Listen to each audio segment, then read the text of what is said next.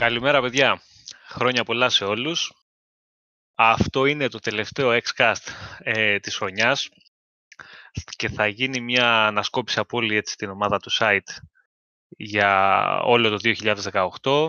Τι είδαμε, τι παίξαμε, τι μας άρεσε αυτή τη χρονιά, τι περιμένουμε στην επόμενη. Έχουμε να συζητήσουμε πολλά θεματάκια εδώ με τον Μιχάλη. Χρόνια πολλά παιδιά, καλή χρονιά να έχουμε. Το Βασίλη. Γεια σας παιδιά, χρόνια πολλά και καλή χρονιά να έχουμε. Τον Κώστα. Γεια σας παιδιά, χρόνια πολλά. Και τον Παναγιώτο το Μαντί. Χρόνια πολλά, καλή χρονιά, με υγεία.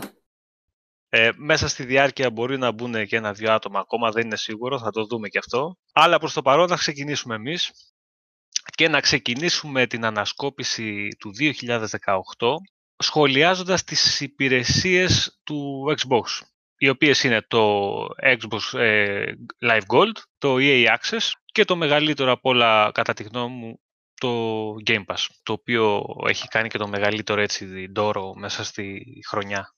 Λοιπόν, Μιχάλη, ξεκινήσουμε από σένα. Για πες τη γνώμη σου. Μία-μία για τις υπηρεσίες, πώς τα είδες. Εντάξει, νομίζω ότι συνοπτικά έτσι θα τα πω, αν και έχουμε πολλά να πούμε δηλαδή για τις τρεις υπηρεσίες, νομίζω ότι ήταν μια καλή χρονιά και για τις τρεις. Δηλαδή για όσους ε, χρήστες του Xbox έχουν επιλέξει να είναι συνδρομητές σε οποιαδήποτε από αυτές τις υπηρεσίες, ήταν μια ικανοποιητική χρονιά. Το Xbox Live Gold μας έδωσε αρκετά παιχνίδια για τα οποία μιλήσαμε σε προηγούμενο μας βίντεο. Κάναμε έτσι μια αποτίμηση της χρονιάς για τα Gold. Το EA Access ήταν μια χρονιά πάρα πολύ καλή γιατί προσθέθηκαν τίτλοι όπως το Star Wars Battlefront 2 και γενικά είδαμε καινούριους τίτλους αλλά έχουμε και μια μεγάλη ποικιλία εκεί για όσους είναι συνδρομητές, στα 25 ευρώ το χρόνο περίπου. Ε, και η αποκάλυψη, όπως είπες και εσύ, ήταν το Xbox Game Pass, το οποίο πραγματικά έχει γίνει το μεγάλο, το δυνατό χαρτί της Microsoft για το Xbox. Εγώ σαν ε, συνδρομητής των υπηρεσιών του που προσφέρει το Xbox, μόνο ευτυχισμένος gamer μπορώ να δηλώσω. Δεν, δεν, δεν υπάρχουν λόγια. Δηλαδή αυτό που σου προσφέρει αυτή τη στιγμή το Game Pass με 120 ευρώ το χρόνο ή 60 αν το βρει σε προσφορά κτλ. αυτή την περίοδο, δεν, δεν νομίζω ότι μπορεί να το διανοηθεί ένας gamer, ας πούμε, ότι μπορούσαμε να το σκεφτούμε πριν ένα ή δύο χρόνια ότι θα μπορούσε να γίνει. Είναι πραγματικά εξέλιξη και νομίζω ότι μόνο θετικά μπορεί να προσφέρει από εδώ και πέρα στο χώρο του gaming αυτή η υπηρεσία και σε εμάς τους gamer, αλλά και στον ανταγωνισμό. Ωραία. Για πες Παναγιώτη. Τώρα τι να πούμε για το Game Pass και για τις υπόλοιπες υπηρεσίες. Λοιπόν, το Gold, όπως είπαμε και σε προηγούμενο βίντεο, είναι αρκετά καλή χρονιά, θα έλεγα. Το EA Access, όπως είπε και ο Μιχάλης, ε, ενδιαφέρον παιχνίδια έχουν μπει. Πέρα από, το, από τα Star Wars ε, είναι όλα τα Mass Effect, είναι μεγάλα παιχνίδια. Ε, τώρα για το Game Pass, ε, τώρα αν θυμούνται οι παλιοί τέλος πάντων ε, είχα πει κάποτε ότι εμένα αυτή η υπηρεσία με τρομάζει και ότι 10 ευρώ το μήνα μπορεί να είναι πολύ καλά λεφτά για 180 παιχνίδια αυτή τη στιγμή, αλλά είχα ένα άγχος όπως πολύ μπορεί να έχετε, ότι μπορεί να ανέβει η τιμή και να ξεφύγουν τα πράγματα και να παίζουμε μόνο ψηφιακά, να μην είναι μόνο δικά μας και αυτά όλα που λένε πολλά παιδιά τώρα που δεν ξέρουν ακριβώς τι γίνεται. Ε, ό,τι είπα το παίρνω πίσω η υπηρεσία είναι από τις καλύτερες υπηρεσίες που δεν μπορούσαμε να διανοηθούμε ότι θα μας προσφέρει αυτά τα πράγματα, θα μας προσφέρει day one exclusive τίτλους του Xbox ε, που αντί να τα δίναμε 60 και 70 να τους πάρουμε, τους έχουμε από την πρώτη μέρα να παίξουμε, να είναι εγκατεστημένοι στην κονσόλα μας μερικές ώρες πριν βγει το παιχνίδι και να παίξουμε. Είναι νομίζω όνειρο για κάθε gamer αυτό το πράγμα. Η τιμή όντως είναι 10 ευρώ, Μπορεί όμως να τη βρίσκει σε προσφορές πολύ χαμηλότερα. Εγώ, παράδειγμα, έχω βάλει με 60 ευρώ ένα χρόνο. Αυτά νομίζω έχω να πω. Τώρα, αν έχω κάτι άλλο, θα το δούμε στην πορεία. Έγινε. Ωραία. Για πες μας και εσύ, Κώστα, την άποψή σου.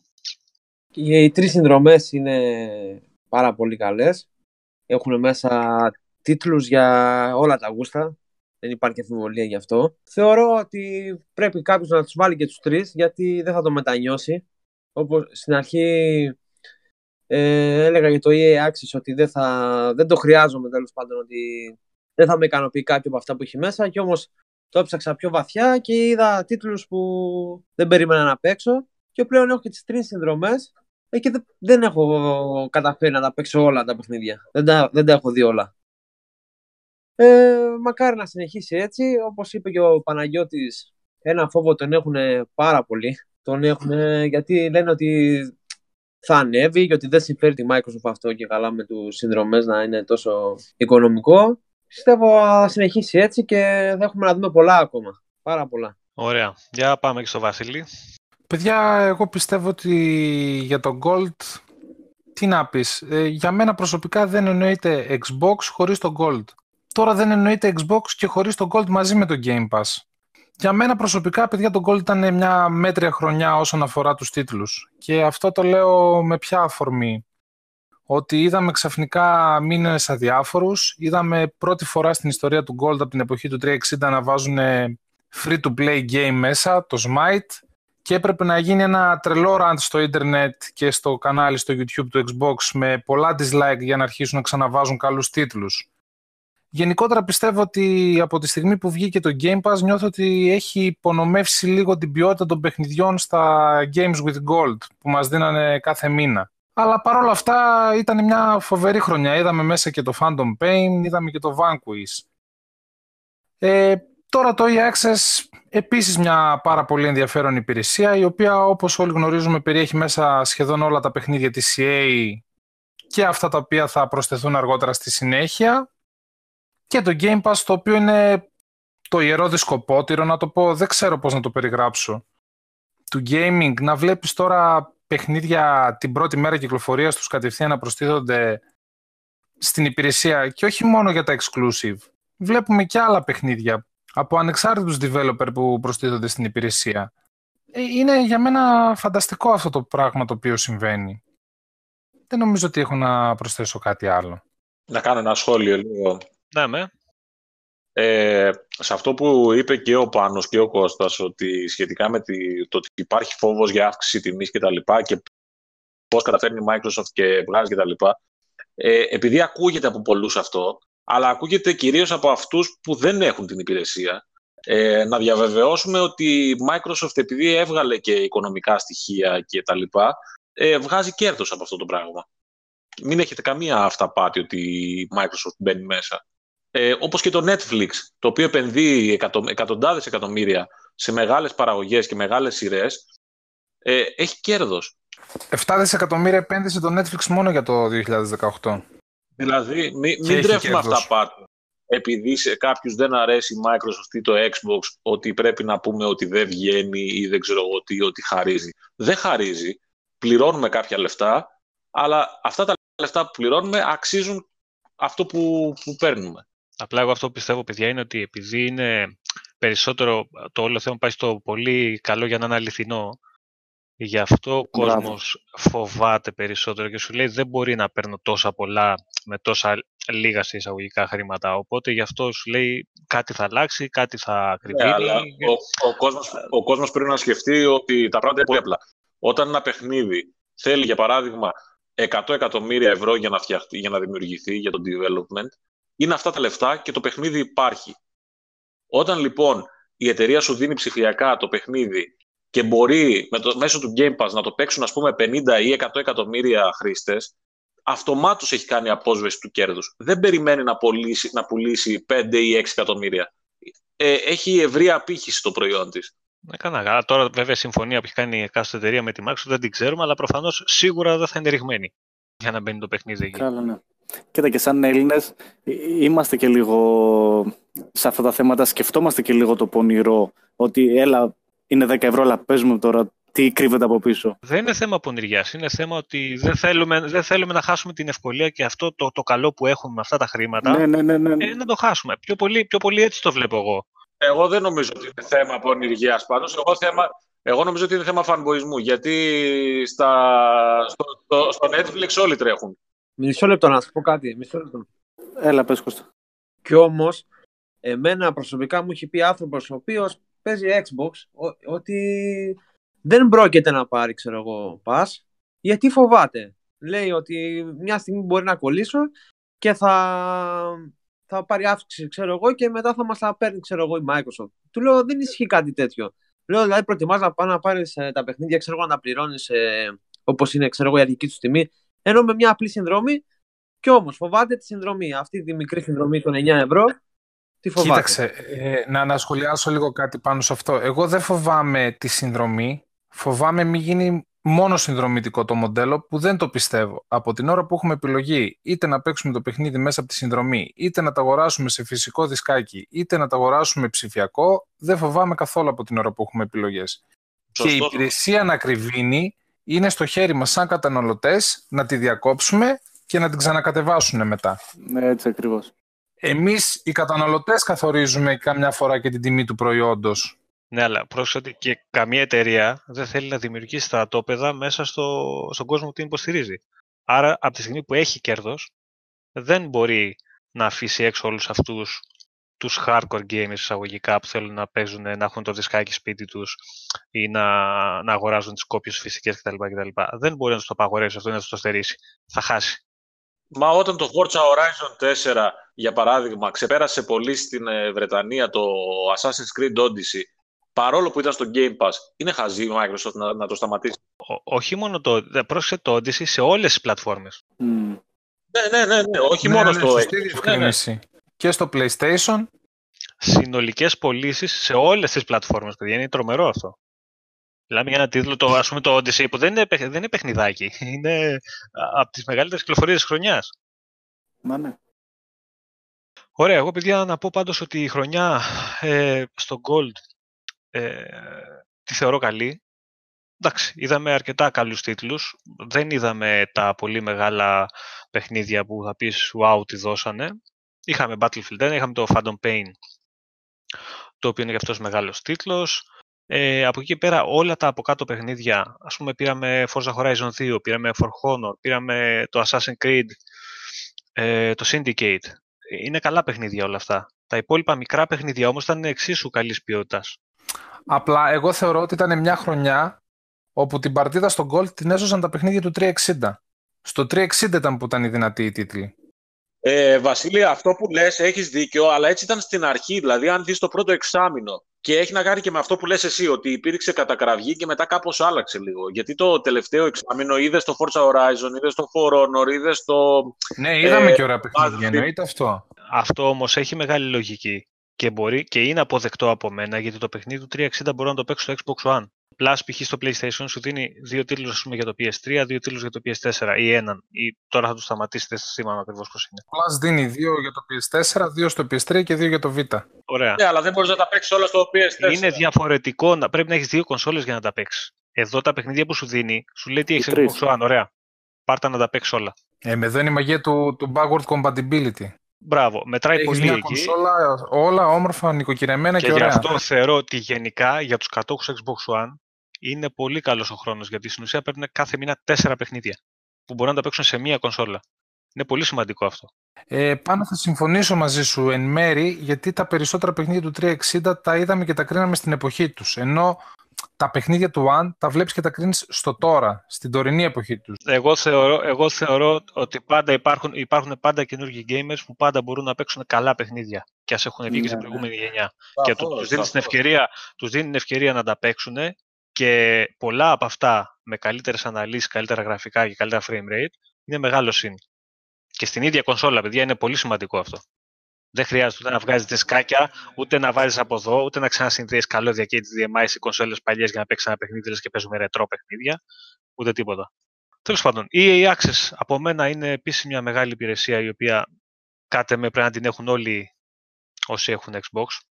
Τη θεωρώ από τις καλύτερες, από τις πιο συμφέρουσες υπηρεσίες. Και πιο οικονομική, έτσι. Πολύ καλά παιχνίδια. Ο, η ετήσια συνδρομή είναι στα 25 ευρώ επίσημη, χωρίς να χρειάζεται να ψάχνετε αριστερά και δεξιά για χαμηλότερες τιμές. Πάνω να κάνω μια παρένθεση. Ναι. Ε, Μπορεί να μας ακούτε να λέμε συνέχεια για το EA Access που εντάξει θα πέσει φωτιά να μας κάψει αν ε, νομίζετε ότι υποστηρίζουμε την EA αλλά πραγματικά το EA Access στα 25 ευρώ το χρόνο να έχεις όλα τα παιχνίδια της EA είναι πολύ καλή προσφορά, γι' αυτό συνέχεια Ναι, το τονίζουμε. τη- η πολιτική της EA στα παιχνίδια και το τι ακολουθεί εκεί με το ότι αν είναι συμφέρουσα ή όχι συγκεκριμένη υπηρεσία δεν έχει το ίδιο πράγμα επειδή το βγάζει η Ναι, εταιρεία. ναι, ναι, ναι. Άλλο το ένα, άλλο το άλλο. Στην πολιτική Έτσι. των παιχνιδιών τα έχουμε σχολιάσει και τα έχουμε πει και τα έχουμε ξαναπεί. Οκ, Έτσι, Αλλά η έτσι. συγκεκριμένη υπηρεσία αξίζει τα λεφτά της μέχρι τελευταίο ευρώ. Τέλος, όπως και αν το κάνεις. Πα- Πάντως, σε σχέση με αυτό που λέει ο Πάνος, ε, εγώ ας πούμε έχω η Access ενεργή συνδρομή, 25 ευρώ το χρόνο. Παρ' όλα αυτά, δεν ε, αγοράζω παιχνίδια της EA. Οπότε, δηλαδή, δεν είναι θέμα υποστήριξης. Παίζω τα παιχνίδια της EA όταν μπουν στο EA Access και αυτό Έτσι. είναι. Δεν την υποστηρίζω με κάποιο άλλο τρόπο. Και με ελάχιστο χρηματικό ποσό το χρόνο. Δηλαδή, με 2 ευρώ το μήνα. Τίποτα. Τίποτα. Δεν είναι Και, τίποτα. εντάξει. και, ένα, και ένα παιχνίδι να ήθελες να παίξεις από το EA μέσα και να το αγόραζες, πάλι πιο ακριβά θα το πλήρωνες παρά να έβαζες συνδρομή. Σκεφτείτε ένα απλό παράδειγμα. Κάποιος να πάει να πάρει τώρα μεταχειρισμένο σε ένα μαγαζί το FIFA 18 επειδή, επειδή δεν θέλει να πάρει το καινούργιο και να το παίξει. Ένα 15 θα το δώσει για πλάκα. Σου λέω εγώ. Ένα, ένα να πάρει το Το CD. Need for Speed Payback ένα εικοσάρικο. και Άντε, κάτι δεν θα σου πω εγώ, δεν θα σου πω εγώ τώρα εξειδικευμένα παιχνίδια ή. Ναι, άντε, Need for Speed είναι ραλάκι, θα το παίξει κάποιος. Ναι, οκ. Σου λέω για τον τίτλο που τον κυνηγάνε όλοι, ας πούμε, που δεν έχει και μεγάλες διαφορές με το 19. FIFA 18, φίλε, θέλω να παίξω ποδόσφαιρο.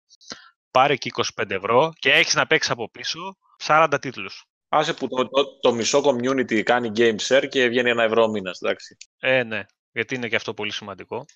Πάρα πολύ σημαντικό. Ωραία. Για το Game Pass, παιδιά, εγώ αυτό που έχω να πω τώρα, εντάξει, ανασκόπηση, ξανασκόπηση, θα λέμε τα ίδια και τα ίδια συνέχεια. Ε, θεωρώ ότι όποιος μπορεί φυσικά να το, να το σηκώσει η τσέπη του, έστω και αυτά τα 10 ευρώ, έχει Xbox, πρέπει να έχει οπωσδήποτε τη συγκεκριμένη υπηρεσία. Είναι το, ό,τι πιο έτσι, συμφέρον έχω δει εγώ προσωπικά, συμφέρουσα υπηρεσία γενικά στην ιστορία του gaming για μένα. Δεν έχω δει κάτι άλλο το οποίο να θεωρείς ότι τους κλέβεις. Εγώ έτσι το θεωρώ, με τα, με τα 5 ευρώ το μήνα. Ε, πάνω θα συμφωνήσω εγώ μαζί σου και επίσης και το θεωρώ σαν πάρα πολύ καλή υπηρεσία για ένα γονιό.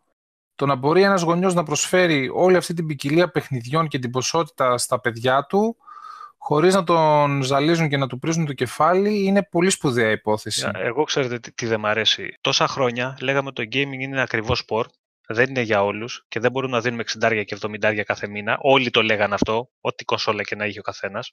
Το λέγαμε, όχι το λέγανε, όλοι το λέγαμε. Ακόμα Και το αυτή λένε. τη στιγμή που μπορείς να παίζεις 200 παιχνίδια με 5 ευρώ το μήνα, δηλαδή ένας καφές που θα βγεις να πιείς, ε, έχουν πέσει όλοι, εκτός από τους κατόχους και αυτούς που σκέφτονται, και να, να φάνε ξέρω, εγώ, το Game Pass. Γιατί; Γιατί θα μας χαλάσει λίγο τη βιβλιοθήκη και θα χαλάσει το gaming και θα πάει εκεί όλη η δουλειά, στο ψηφιακό. Τι λέτε ρε παιδιά, τι λέτε; Πηγαίνετε και βάλτε εκεί 5 ευρουλάκια το μήνα υπηρεσία και καθίστε και παίχτε και αφήστε τα σενάρια και όλα τα υπόλοιπα.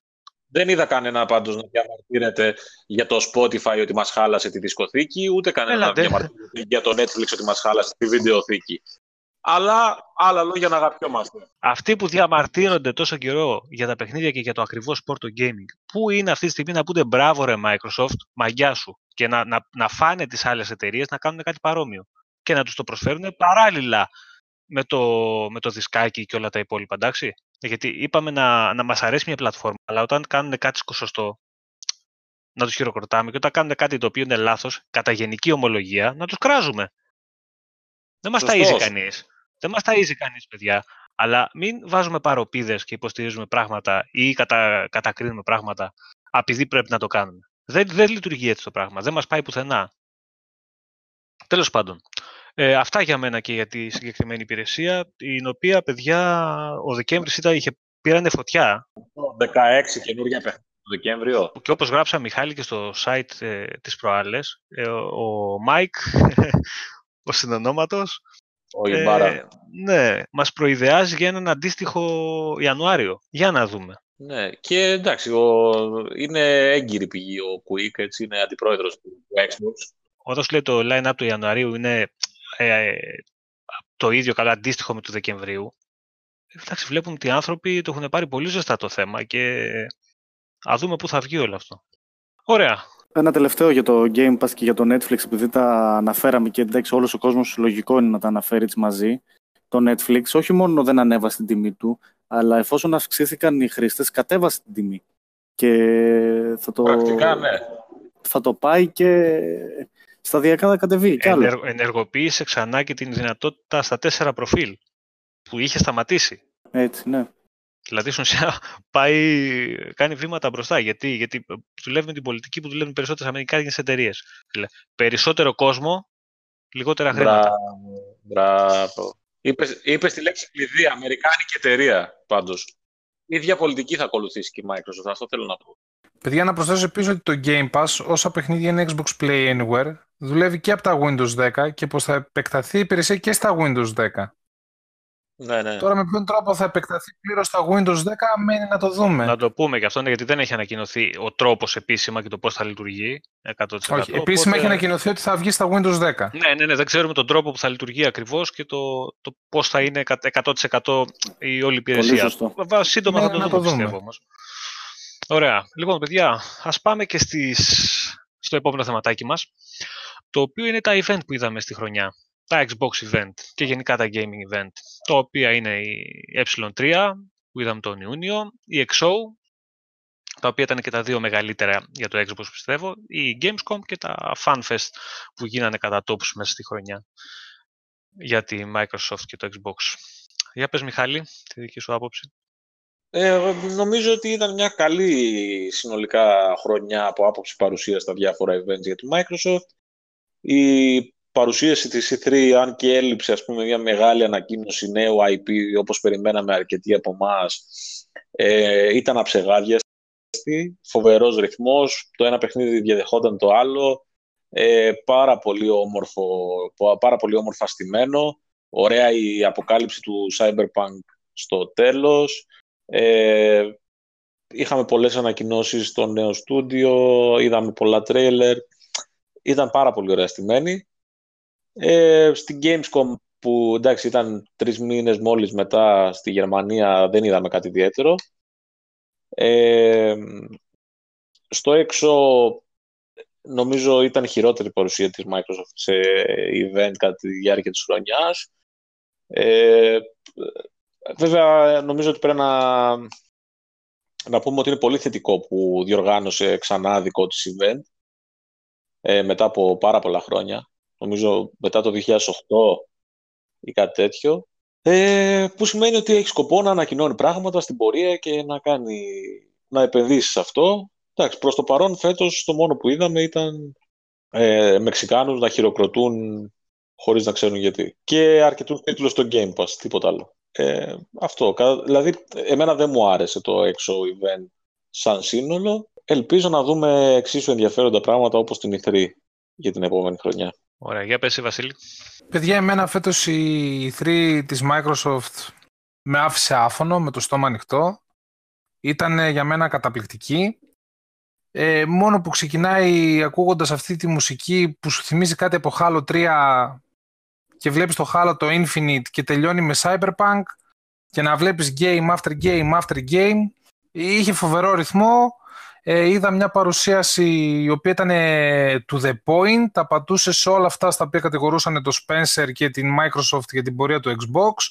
Την κατηγορούσαν ότι δεν θα βγάλει κονσόλες, ότι πάει για κλείσιμο, ότι δεν έχει παιχνίδια, ε, ότι δεν την νοιάζει να βγάλει παιχνίδια. Και είδαμε να απαντάει σε ένα-ένα λακωνικότατα ο Spencer πάνω στη σκηνή. Και για τα νέα Xbox που θα έρθουν ε, και για τους αποκλειστικούς τίτλους με τα στούντιο που αγόρασε και εμένα με κάλυψε τις μελλοντικές μου προσδοκίες όσον αφορά αυτή την πλατφόρμα.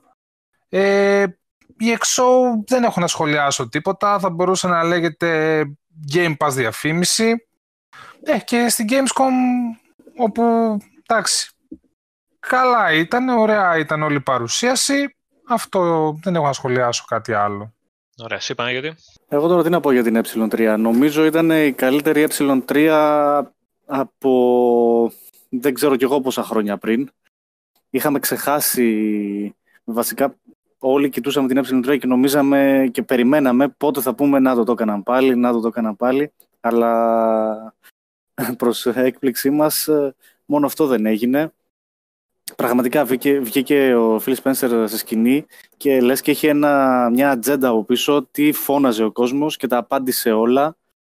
Είδαμε το καινούριο Halo που ανατριχιάσαμε, σε κάποια φάση βλέπαμε μαζί με τον Bill την ε3 και απλά κλείσαμε έτσι ταυτόχρονα και οι δύο για να μην πούμε spoiler ένας στον άλλον γιατί ήμασταν ένα-δύο λεπτά μπροστά. Στο τέλος είδαμε το Cyberpunk για πρώτη φορά που το αναμένω πώς και πώς εγώ αυτό το παιχνίδι για 4K στο X και δεν συμμαζεύεται. Τα, τα World Premiere και τα Exclusive με αυτό τον τόνο της φωνής ε, τώρα μας, μας κάβλωναν τέλος πάντων. Και τζάμπι. ε, τα jump in, ναι, όλα αυτά. Μετά πάμε στην XO. Η XO, εντάξει, το, το θετικό είναι ότι έγινε ξανά μετά από 10 χρόνια. Είχαμε και δικό μας άνθρωπο μέσα του στράτο, τον Μεξικάνο, ε, ο οποίος ήταν και του χρόνου στην XO του 19, η οποία θα ξαναγίνει στο Μεξικό. Ναι, ναι, ναι, κανονικά. Ε, τώρα Gamescom, εντάξει, τι να πω για την Gamescom. Πήγαμε, τα είδαμε. Καλά ήταν, παιδιά, δεν πάμε να φύγουμε τώρα. Και τα FanFest, εντάξει, καλά είναι να γίνονται FanFest για να θυμάται ο κόσμος να τακτά χρονικά διαστήματα ότι ασχολείται κάποιος με την πλατφόρμα. Λοιπόν, αυτά. Στο, το FanFest η Γερμανία που τους έδιναν από δύο χρόνια Game Pass σε όποιον πήγε. Αυτά δεν μπορούν να τα κάνουν και εδώ στην Ελλάδα. Ναι, αλλά πληρώνεις είσοδο για να μπεις στο FanFest.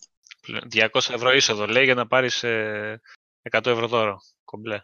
100 ευρώ, δύο χρόνια Game Pass. Ε, εντάξει, 120. Ορίστε. Τα έβγαλες. Λοιπόν, ε, εγώ παιδιά για την ε3 αυτό που μου άρεσε πάρα πολύ, εντάξει, πέρα από τη γενικά καλή παρουσίαση, ε, είναι ότι είδαμε και παιχνίδια τα οποία δεν τα περιμένανε πολύ να τα δούνε σε, σε ε3 της Microsoft. Π.χ. Σε κύρο. Ε, σε κύρο. Π.χ. Kingdom Hearts, το οποίο έρχεται πρώτη φορά στην κονσόλα Ανακοινώθηκε και τον Nier Automata. Ναι, τον Nier ότι έρχεται επίσης. Ε, Devil May Cry, το 5. Ναι. Dragon το είχε exclusive demo, έτσι. Ναι, ναι, Α, ναι. το, το Jump, πώς το λένε αυτό; Jump Force. Jump Force, ναι, το φαϊτεράκι. Ε, πάντως δείχνει ότι, μάλλον έδειξε, ότι κύριοι τι θέλατε, ε, Kingdom Hearts, ε, δεν βγάζουμε τέτοιους παιχνίδια, πάρτε το. Τι θέλετε, ε, τι Nier, okay, δεν το είχαμε βγάλει, πάρτε το. Τι θέλετε, Devil May Cry, ε, πάρτε το. Ε, Σημαντικό με τον Ιτσούνο στη σκηνή. ναι, ναι, ναι. ναι. Με τον ναι. δημιουργό του παιχνιδιού. Καλά, εντάξει, τώρα για Halo και τα λοιπά, όλοι θέλανε να δουν κάτι παραπάνω, όλοι θέλαμε μάλλον να δούμε κάτι παραπάνω. Δεν πειράζει, τι να κάνουμε, θα δούμε σύντομα πιστεύω. Κοίτα, είναι καλό να βλέπουμε μεγάλους ε, χρόνους ε, development. Δεν είναι καλό να βλέπουμε παιχνίδια ανατριετία όπως περιμέναμε ή όπως μας είχαν συνηθίσει, γιατί ε, μετά τα κράζουμε γιατί δεν βγαίνουν καλά παιχνίδια. Ας κάτσουν, ας βγάλουν ένα καλό παιχνίδι και ας πάρει και πέντε χρόνια, δεν πειράζει. Ενώ όταν ξεκίνησαν, όχι από τώρα πέντε χρόνια. Ναι. Εγώ πάντως τη θεωρώ από τις... Ε, καλά, εννοείται ότι ήταν η καλύτερη της χρονιάς η παρουσίασή της. Ναι, με διαφορά νομίζω ό- όλοι οι σοβαροί Και- gamers το Και είναι κάτι που είναι κοινώς αποδεκτό από όλους. Δηλαδή, ακόμα και σε site της Sony και σε community της Sony τα λοιπά που συζητάγανε και διαβάζαμε και κάναμε, ο- το παραδεχτήκαν όλοι ότι ήταν πολύ καλύτερη η παρουσίασή της. Εντάξει, τώρα εκτός από ορισμένους που, οκ, δεν προ... που ό,τι και να γίνει δεν θα το παραδεχτούν ποτέ. Όχι, απλά, απλά να, πω- να πω και κάτι άλλο. Η, η Sony έκανε μια ε, όχι καλή, ας πούμε, όχι ότι δεν έδειξε παιχνίδια, απλά έκανε το 2015 μια E3 που έδειξε 700 παιχνίδια ε, και δεν έχει κάτι άλλο να δείξει. Τα έριξε όλα εκεί. Ε, το κακό δεν είναι ότι τα έδειξε όλα εκεί. Το κακό είναι ότι συνέχισε να τα δείχνει. Αυτό είναι για μένα το κακό το συγκεκριμένο. Τέλος πάντων, μην μη μπούμε σε αυτό το θέμα τώρα. Και το όχι, όχι, απλά να πω ότι δεν ήταν κακή. Απλά έδειξε για άλλη μια φορά τα ίδια πράγματα. Ναι, Απλά ήταν πολύ καλύτερη, εγώ δεν θα πω ότι ήταν κακή, ήταν πολύ καλύτερη της Microsoft. Πολύ πιο γεμάτη, με, με νέο περιεχόμενο στην ουσία. Ναι, ναι, αυτό. αυτό. Τέλος πάντων, η XO, παιδιά, εγώ πιστεύω ότι ήταν μια καλή, ε, ένα καλό event, το οποίο είχε πολύ κακά μοιρασμένο το περιεχόμενο μέσα. Δηλαδή, ε, ξεκίνησε δυνατά με το, το PUBG, ε, έπεσε, έκανε κοιλιά, μετά μου δείχνε κάτι σούπερ μάρκετ, κάτι πράγματα, δεν, δεν το μοιράσανε. Ενώ είχε, περι- είχε Hellblade, είχε, είχε πράγματα να δώσει για το Φεβρουάριο ας πούμε, και για το Pass. Αν μοίραζε σωστά τα παιχνίδια μέσα στο event, στο πώς τα παρουσιάζει, θα είχε ενδιαφέρον. Ε, εγώ θεωρώ ότι ήταν πολύ λάθος μοιρασμένο το περιεχόμενο μέσα στο event, γι' αυτό και μας κακοφάνηκε. Εντάξει, βγάλανε, βγάλανε εκεί και το Χασιμότο και έβγαζε selfie, Ναι. ας πούμε, ξέρω εγώ, Ναι. το άκυρο. Εντάξει, οι άλλοι να χοροπηδάνε από κάτω, το οποίο ήταν γελίο, αλλά μέσα στο γελίο του πράγματος λες, εντάξει, δεν σε πολύ ενοχλεί. Εμένα με ενόχλησε που τα τελευταία ας πούμε, 30 λεπτά έβλεπες indie παιχνίδια και σου είχες σκάσει όλους τους τίτλου μεγάλους που να προσταθούν π.χ. στην αρχή. Ε, εντάξει, ήταν κάπως αυτό. Τέλο πάντων, στην Gamescom δεν είδαμε τρομερά πράγματα. Κάτι τρέιλερ και του Battlefield πέσανε, το Days 8 είχαμε δει και πολύ Ναι, normal ναι, ναι. καταστάσεις, δεν είχε σοβαρά πράγματα. Τώρα για τα FanFest, παιδιά, τι να, τι να συζητήσουμε. Όπου και να γίνονται, όποτε και να γίνονται, καλό είναι. Κακό δεν κάνει ποτέ αυτό. ίσα ίσα που δείχνει ότι η εταιρεία είναι κοντά στους gamers και σίγουρα βοηθάνε, σίγουρα βοηθάνε όλα αυτά. Αλλά εντάξει, οκ. Εδώ δεν έχει γίνει ακόμα στην Ελλάδα. Ευελπιστούμε κάποια στιγμή να μας δει και μας ο Θεός και... και να έχουμε και εδώ κάποιο ανάλογο event. Εντάξει, αν το κάνουν νομίζω θα είμαστε όλοι εκεί πάντως. Αυτό είναι το μόνο σίγουρο. Αυτό εννοείται. Ωραία. Λοιπόν, Ένα, ένα λεπτό λίγο να προσθέσω για την ε, ε3 που ξέχασα πριν. Δεν θα ξεχάσω το όταν δείξανε το Gears 5. Έλα ρε Φώναζε φίλε, αυτό όλος ο- ήθελα να προσθέσω και εγώ. Φώναζε όλος ο κόσμος από κάτω για Gears 5 και ξαφνικά βλέπουμε ένα, ένα το pop, mobile, ναι, ναι, ναι. το mobile. Ε, ε, Τρεις-τέσσερις Το ε, φήμες Γιάννη λένε, φή- φήμες λένε ότι ήταν στο νοσοκομείο με καρδιά. Μετά από λίγο λέει εντάξει πλάκα σας κάνουμε, θα σας δείξουμε το παιχνίδι. Δείχνουν το άλλο το strategy. Gear Taxi. ναι, ναι, Και ναι, εκεί ναι. που ήταν όλοι έτοιμοι να γιουχάρουν, είχαν σηκωθεί, είχαν βάλει τα χέρια στο στόμα για το γιούχου, σου δείχνει το, το επικό τρέιλερ. Το οποίο, το οποίο, παιδιά, εγώ να σας εκμυστηρευτώ κάτι, δεν είμαι μεγάλος φαν του Gears. Παρ' όλα αυτά, ε, έχω ψηθεί τόσο πολύ για τον Gears 5. Δηλαδή, ήταν τόσο ατμοσφαιρικό, τόσο συναισθηματικό το τρέιλερ που εντάξει, έχουν κάνει μια λίγο Μπράβο. στροφή στο επικό του πράγματος, στο storytelling. Βλέπω ότι αυτό τραβάει κιόλας. Ε, Ε, Βοηθάει και ο συναρογράφος που πήρανε, βέβαια. Ναι, ναι, ναι. Φαίνεται ότι έχουν κάνει δουλειά προς τα, προς τα εκεί πάντως. Δηλαδή, εγώ έπαθα σοκ. Ε, φοβερή μουσική. Για μένα ήταν η μουσική, το, τρέι, Ναι, ναι, ναι. Το, το τρέιλερ με την καλύτερη μουσική στην E3. Ε, Και ήταν πολύ καλά σκηνοθετημένο, παιδιά. Δηλαδή, ο τρόπος που μπαίνει η μουσική, τα πλάνα, όλα Έτσι, ήταν έτσι. πολύ, ωραία, πολύ ωραίο το, το τριλεράκι του. Πάρα πολύ ωραίο. Και το καλύτερο από όλα φυσικά ήταν αυτό που είπαμε ότι έσκασε μετά από την μεγάλη απογοήτευση που είδαμε όλοι με τα pop και τα tactics. Το οποίο λέω, τι, τι είναι αυτό τώρα; Άσχετο, αλλά εγώ μετά το 5 το τρέιλερ του κανονικού παιχνιδιού χάρηκα και για αυτά. Ναι, ναι. Ναι, ναι. Εγώ περίμενα ναι, να ναι, βγει στο εννοείται κινητό αυτό. να το κατεβάζω, ρε, την ίδια ώρα. Εννοείται ναι, αυτό. ναι. Έτσι, Εγώ εγώ πάντως, θα- παιδιά, δεν σας κρύβω ότι όταν Είδατε. βγάλαν το Tactics, παραλίγο να σπάω στο πληκτρολόγιο. Τι σου είναι η ψυχολογία όμως εκεί που λες; Ναι, ναι, ναι. που θα, τα- θα τους έτρωγε ζωντανούς ο κόσμος, με το που βγήκε το παιχνίδι, ψάχναμε Καλά όλοι να δούμε είσαι. κυκλοφορήσει, κυκλοφορήσει να παίξουμε και στο κινητό. Μα, μα γι' αυτό το έκαναν κιόλας, έτσι. Ναι, εντάξει. Ε, δεν δεν δεν χάζει, εντάξει. Ξέρετε Ναι. τι κάνω. Εντάξει, επίσης την E3 ξεχώρισε τώρα ο Spencer που βγήκε τώρα εκεί πέρα με φοβερό τρόπο να, να παρουσιάσει τα πέντε στούντιο που πήρε έτσι. Δηλαδή ήταν. Και αυτό, Μιχάλη, είναι το επόμενο θέμα το οποίο θα ασχοληθούμε, γιατί δεν αναφερθήκαμε εκτενώς όταν μιλήσαμε για την E3 και την XO. Και φυσικά μιλάμε για τις εξαγορές των καινούριων στούντιο από τη Microsoft και όλα αυτά τα οποία περιμένουμε όλοι μας από αυτές τις συνεργασίες. Για πες Βασίλη, εσύ που... Παιδιά, τι να πω. Οποιαδήποτε προσθήκη καλοδεχούμενη. Ε, μιλάμε για κάποια από τα αγαπημένα μου στούντιο. Βλέπε Ninja Theory, ε, Obsidian. Ε, έχει πάρει άλλα πιο άγνωστα στούντιο. Πιο πολλοί δυστυχώς δεν τη γνωρίζουν την In Exile και το έργο της. Ε, βέβαια ο κόσμος μπορεί να ενημερωθεί μέσα από το site. Ε, αναμένω με πολύ μεγάλη ανυπομονησία να δω πώς θα βγει το παιχνίδι της Initiative γιατί ο Spencer έκανε δηλώσεις στη σκηνή ότι πάνε να δημιουργήσουν τον πρώτο Quadra A τίτλο ε, αλλά να πω τον φόβο μου μόνο για αυτό το στούντιο ότι σαν να έχουμε μαζευτεί ρε παιδιά λίγο πολύ superstar εκεί μέσα. Φοβάμαι μη προσπαθεί ένας να κλέψει τη δόξα από τον άλλον και βγάλουν καμιά πατάτα στο τέλος. Και η Real Αυτό. όταν ε, Α, έχει αυτό πήγα να μαζέψει πω, γιατί η Real πολλούς όταν είχε superstar, Ρονάλντο, έχει τρία... Ριβάλντο. Όχι, όχι, μην πας τόσο πίσω. Τώρα έχει τρία συνεχόμενα τσουλού. Οπότε σκέψου το έτσι. Εντάξει. Για θες Δεν- καλό δεν το προπονητή. ξαναπάρει. Άμα έχετε, άμα έχετε καλό προπονητή και στο στούντιο, μια χαρά θα πάνε. Έτσι ακριβώς. Μακάρι, μακάρι, παιδιά. Φο- φοβερή ανακοίνωση. Ποιος την περίμενε αυτή, ρε παιδιά, με τα στούντιο; Ποιος την περίμενε να, να, βγουν, να σου βγει ο Σπέσσερ με αυτό το ανάλαφρο το υφάκι, το καπνίζω μαμάο δέρνο και να σου πει: Α, ξέρετε κάτι, ρε Ναι, παιδιά, ναι. είναι και κάτι στουντιάκια έτσι να υπάρχουν. Να έχουμε να σας βγάζουμε κανένα παιχνιδάκι.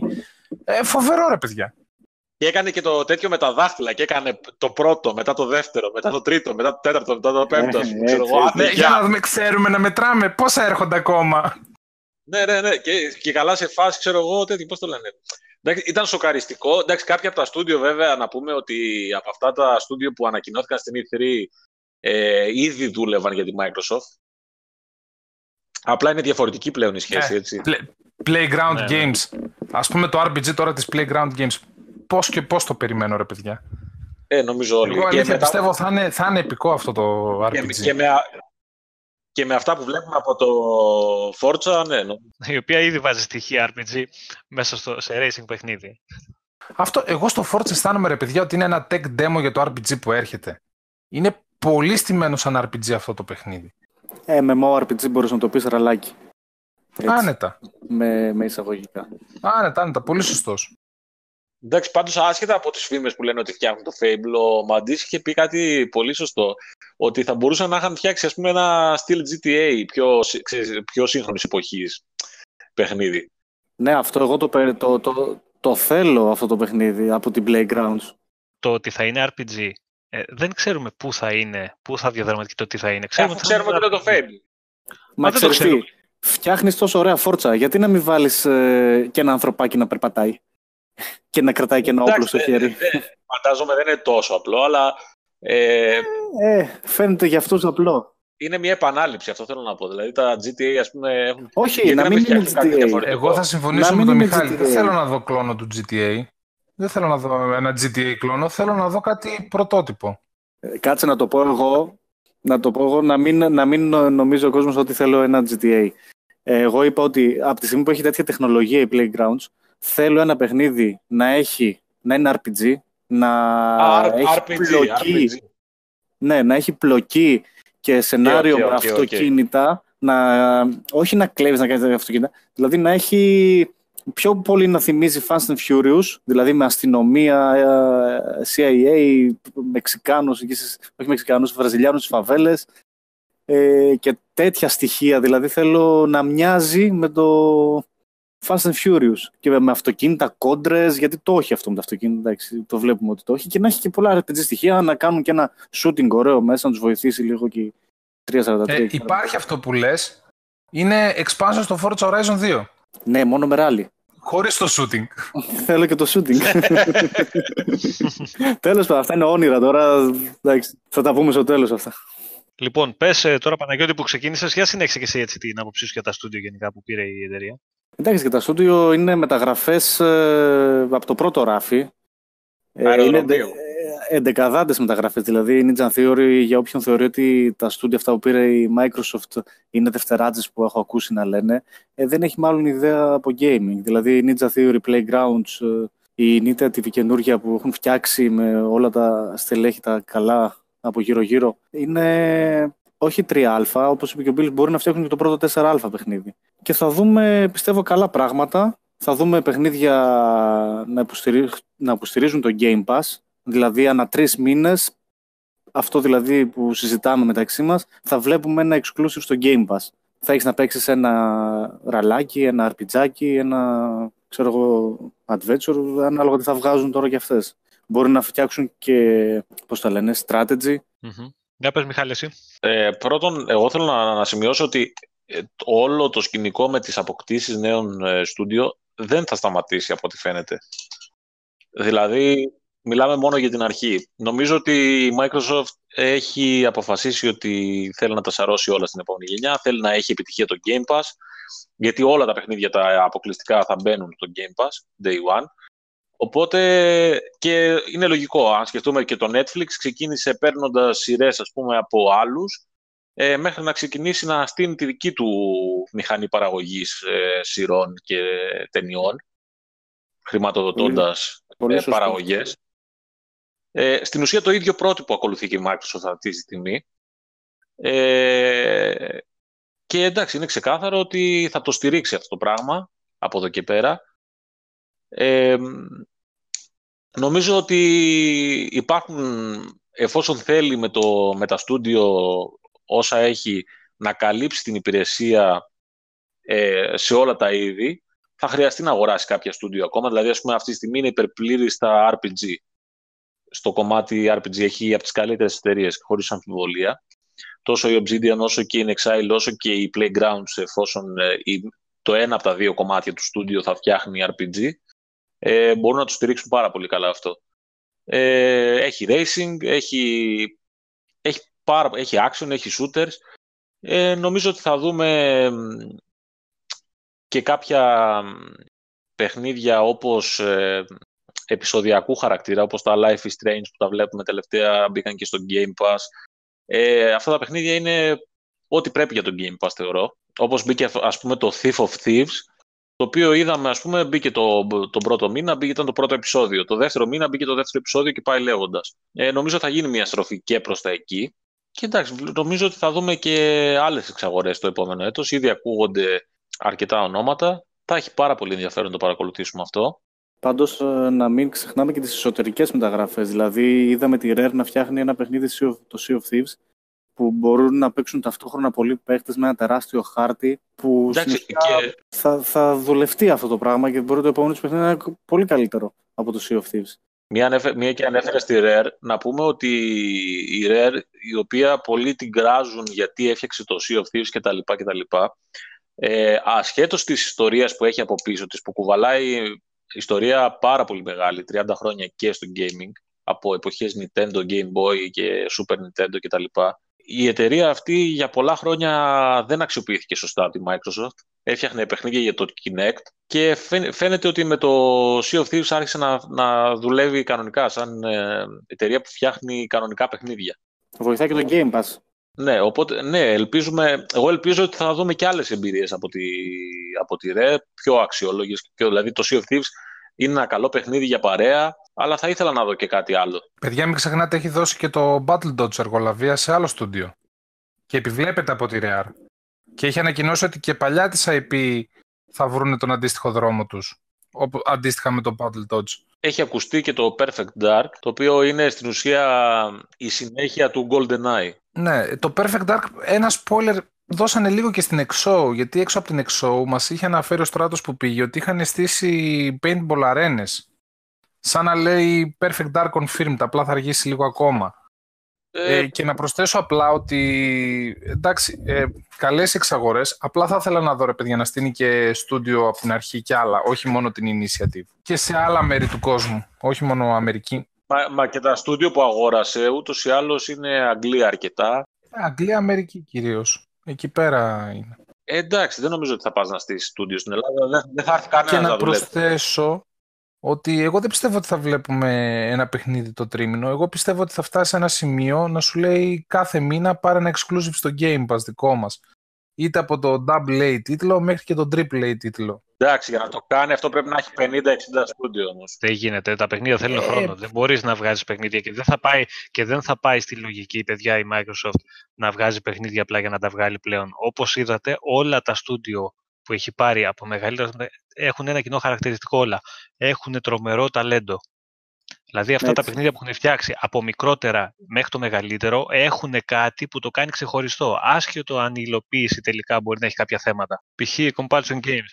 Δεν είναι το παιχνίδι της. Έχει, έχει ρε παιδί μου, μπορεί να μην βγει και τόσο πετυχημένο όσο περίμενε ο κόσμος, αλλά έχει αυτό το διαφορετικό, έχει το εικαστικό. Έχει μέσα ε, πράγματα ενδιαφέροντα. Δεν είναι ε, κάτι το οποίο λες, α, τι τους πήρε, τι θα βγάλουν αυτοί. Ninja Theory. Ναι, ναι, μα το παιχνίδι της ε, Compulsion θα έβγαινε πάρα πολύ καλύτερο αν δεν είχε μπει στη μέση ο publisher που ζήτησε να το κάνουν άλλα αντάλλων. Δηλαδή, ε, άλλο είδαμε, άλλο έδωσαν. Κατά τα άλλα, σαν οικαστικό, όπως λες, ήταν άψογο. Τι να πούμε για Obsidian, που, για, που δυστυχώς ε, κάποιοι ακούν Obsidian και λένε, ε, Obsidian, πήραν το Obsidian, okay, και. Τώρα όμως που είδαν το trailer από το The Outer Worlds, όλοι, και λένε αμάν τι παιχνιδάρα είναι αυτό, το περιμένουμε πώς και πώς, ξέρουν ότι το επόμενο δεν θα το περιμένουν πώς και πώς. Για να το παίξει το επόμενο θα πρέπει να έχεις Xbox, κύριε. Πολύ πιθανό. Γιατί δεν ξέρουμε πώς θα πάει το όλο θέμα. Μπορεί να το παίζεις και στο tablet σου. που λέει ο λόγος. Ναι. Αλλά ε, η εταιρεία συγκεκριμένη έβγαλε το παιχνίδι αυτό σε όλες τις πλατφόρμες. Το επόμενο δεν θα είναι. Και αυτό ε, έχει να κάνει με όλες τις εταιρείες. Η Rare δεν ξέρεις τι μπορεί να σου βγάλει μετά το, πες το, μετά το Sea of Thieves. Sea of Thieves.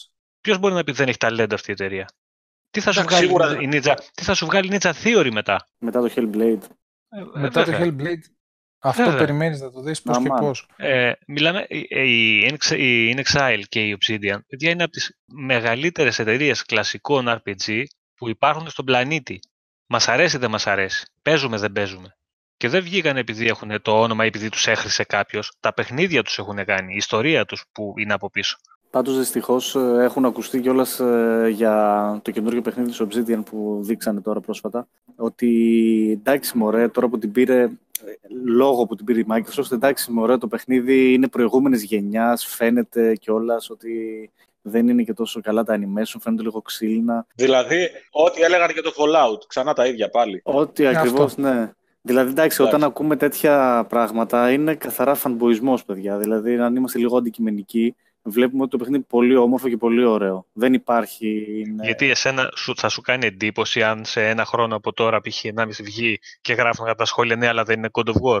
Εμένα μου κάνει καμία εντύπωση ναι, προσωπικά. Ναι, ναι, ναι. Εντάξει, δεν θα μου κάνει. Μα ήδη ακούγεται. Ήδη ακούγεται. Απλά, παιδιά, να διευκρινίσουμε πως η Obsidian βγήκε και δήλωσε ότι το παιχνίδι θα είναι double A τίτλο. Μην περιμένετε να είναι triple A τίτλος. Triple A δεν ήταν ούτε το Fallout 4. Αν το πάρουμε... Θα συμφωνήσω επίσης σε αυτό. Δεν, αλλά δεν πάει να είναι παιχνιδάρα. Τι θα κάνουμε τώρα; Το, το τρέλερ τουλάχιστον δείχνει εντυπωσιακό. Μα, μα παιδιά, τα RPG είναι μια άλλη κατηγορία που δεν μπορείς να τα βάλεις ούτε στη, στη λογική των double A ούτε στον triple A. Γιατί πρώτον, σε, σε θέμα διάρκειας και χρονικής ε, αξίας που έχει το παιχνίδι, δεν μπορεί να συγκριθεί με ένα action adventure που μπορεί να παίξει 15-20 ώρες ή ξέρω εγώ το Red Dead που το έπαιξε 75 ώρες. Τα RPG έχουν, έχουν μεγάλη διαφορά σαν κατηγορία.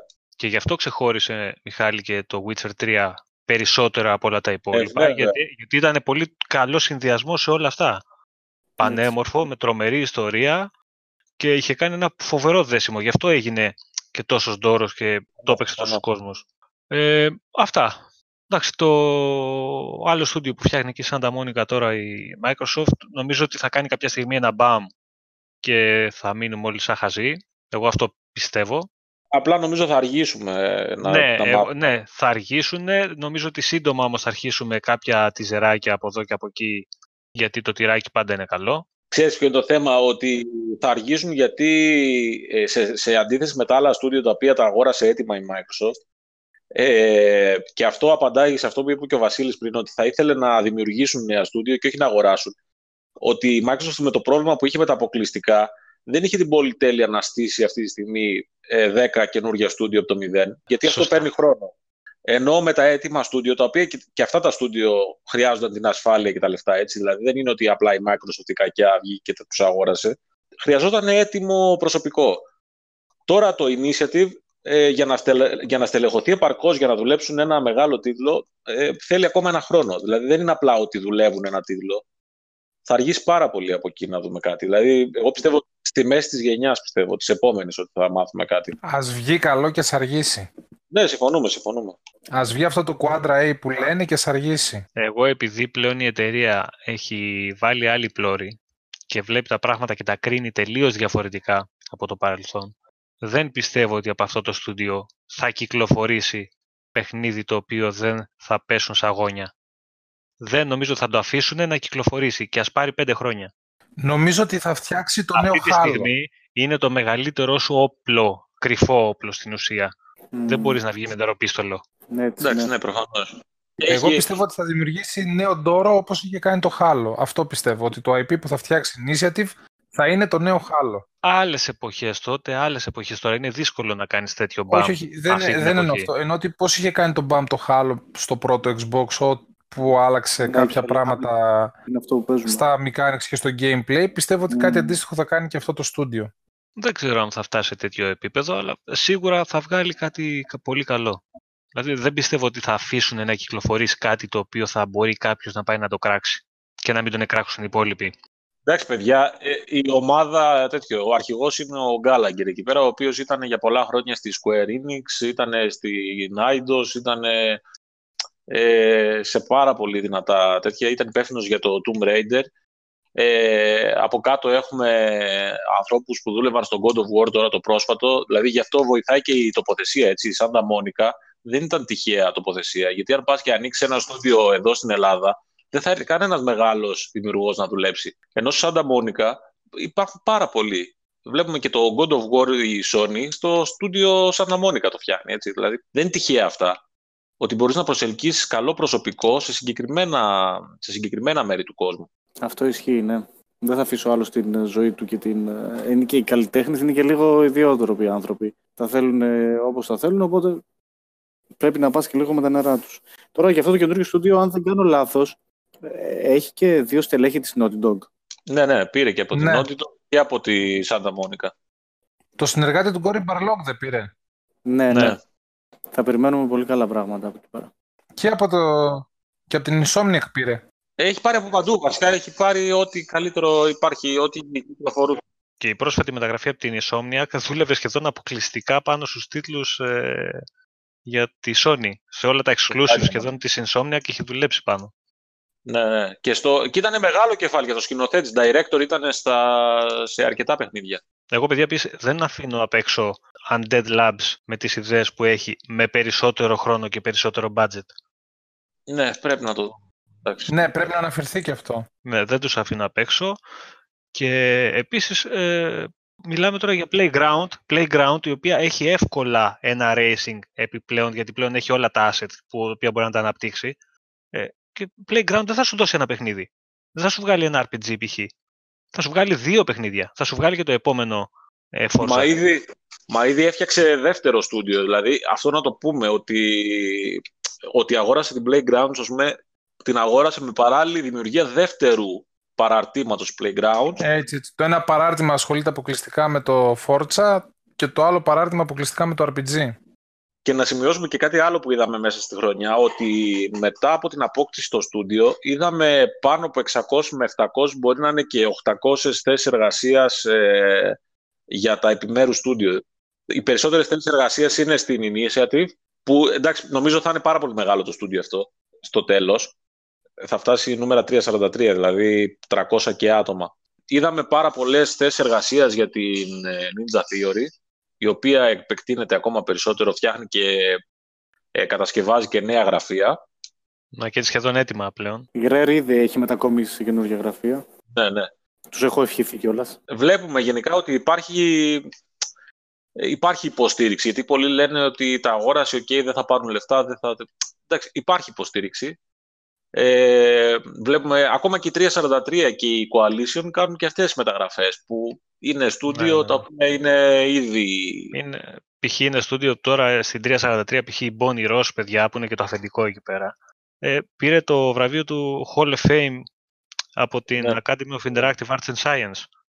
Πρόσφατα, πολύ πρόσφατα. Ε, μεγάλες ε, τιμές, ρε παιδί μου, τώρα για, για την εταιρεία. Ε, Και ναι. λέγανε κιόλας ότι για το έργο που έχει προσφέρει μέχρι στιγμής και αυτό που θα προσφέρει στο μέλλον. Δεν ξέρω τι έχουν δει οι τύποι εκεί πέρα από πίσω και τους δώσαν το βραβείο, ξέρω εγώ. Εντάξει, ε, και το, Έχει εικόνα από το Εντάξει, Halo. και η, η, Bo- η Bonnie Ross συγκεκριμένα δεν είναι μόνο η προσφορά που έχει κάνει στο gaming, αλλά είναι και ο αγώνας που έχει κάνει για το equality των ε, φίλων, το gender balance στο, γενικά στο community.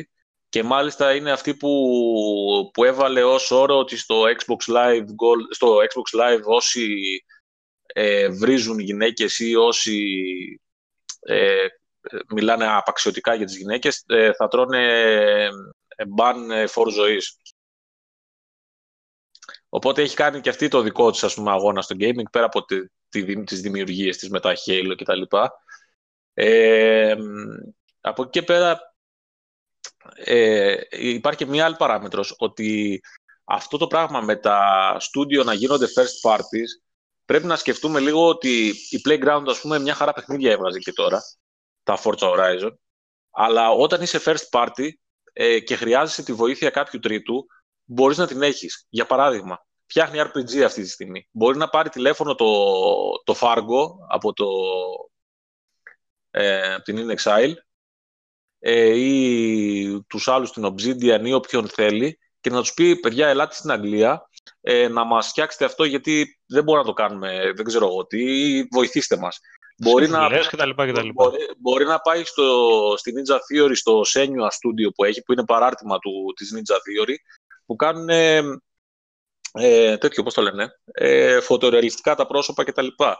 Υπάρχουν πάρα πολλά, δηλαδή δεν είναι μόνο ότι τα στούντιο θα σου βγάλουν παιχνίδια, είναι ότι τα στούντιο μπορούν να λογιστούν. μεταξύ τους, ναι. Μπράβο, δηλαδή, για παράδειγμα, θα μ' άρεσε εμένα στο επόμενο Halo, έτσι όπως το είδαμε με το, με το Warthog και, τον, ε, και το Master Chief να το οδηγάει, να είναι βασισμένο σε, στον κώδικα της ε, Playground Games, ας πούμε, ή της Turn 10, που ούτως ή άλλως έχει το καλύτερο, το καλύτερο rally. Και το είδαμε και το, και το όχημα στο, στο Forza Horizon 4.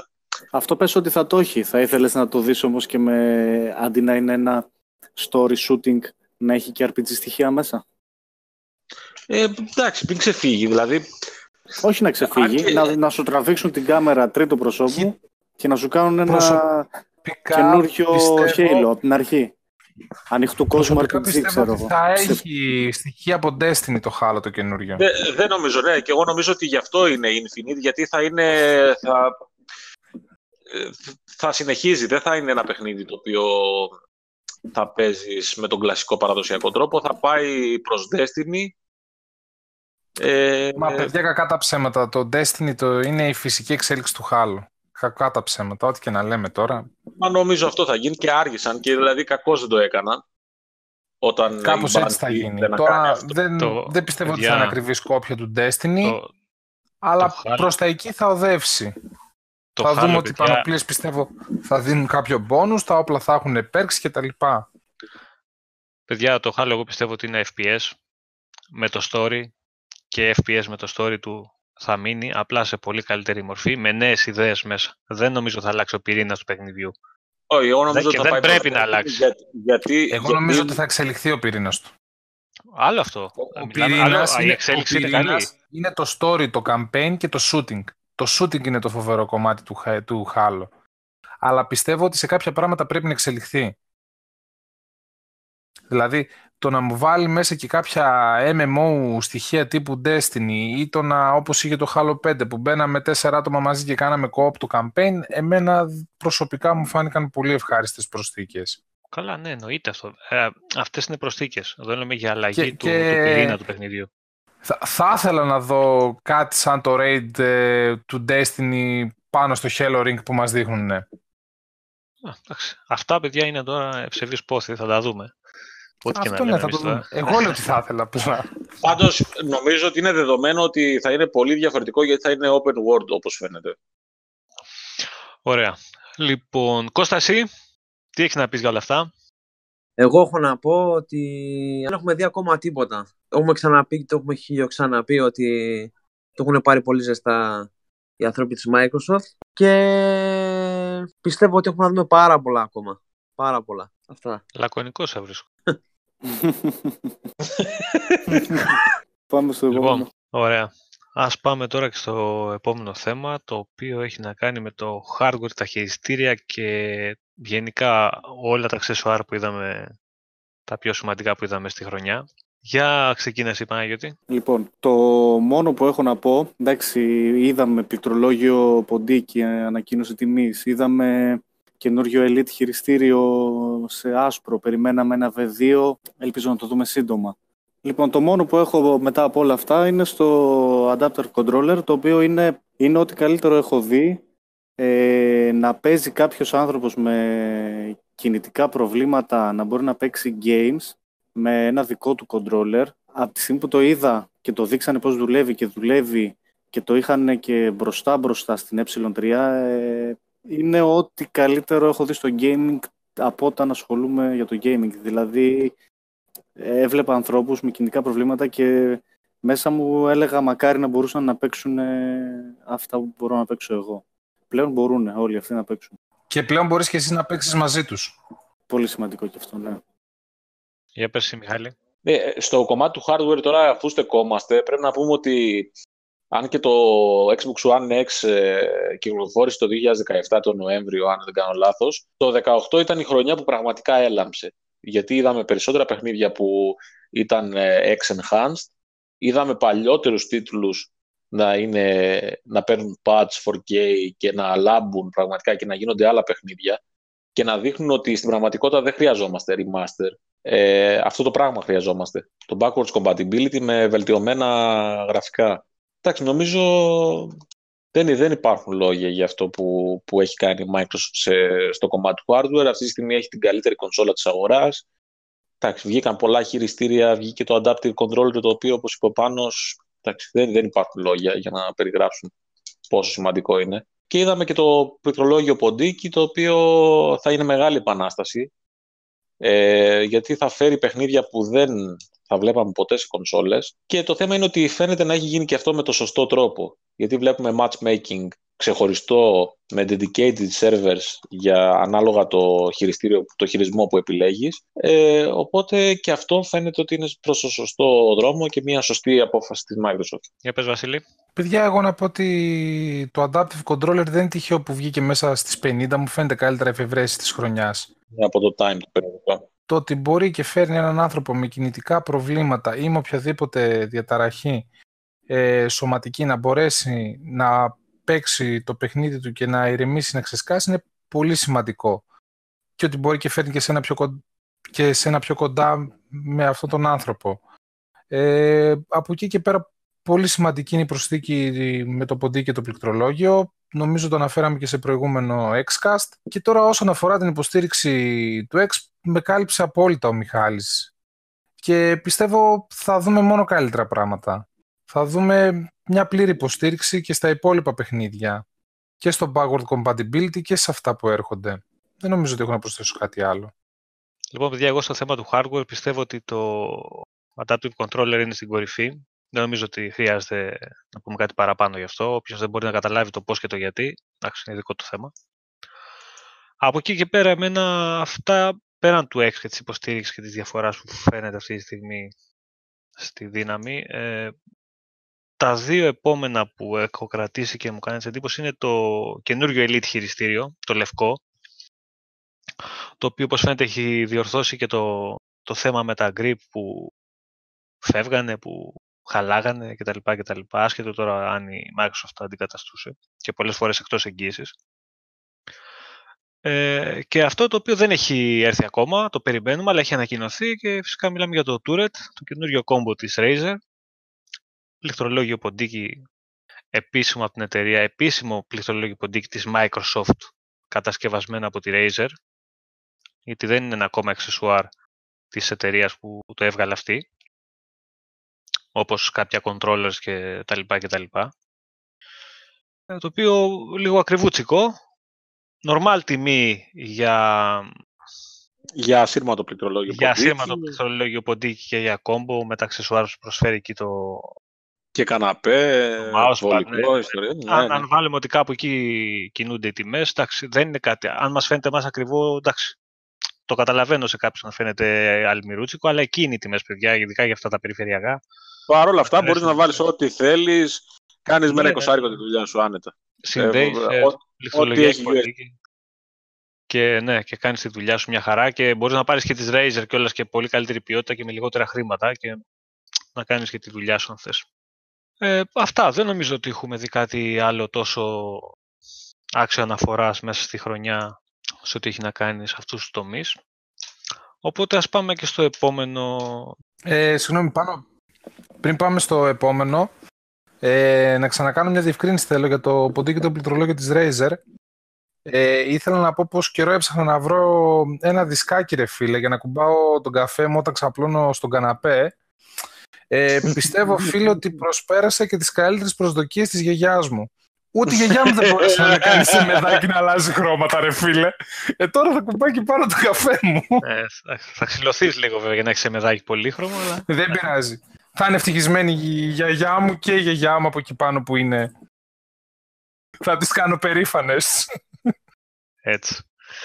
Ωραία, πάμε τώρα παιδιά και στα παιχνίδια που παίξαμε μες στη χρονιά να πούμε λίγο τι μας άρεσε, τι δεν μας άρεσε, από ποιους τίτλους περιμέναμε παραπάνω πράγματα και δεν τα πήραμε, από ποιους δεν τους περιμέναμε αλλά κάναν την έκπληξη κτλ. κτλ. Για ξεκινά Μιχάλη.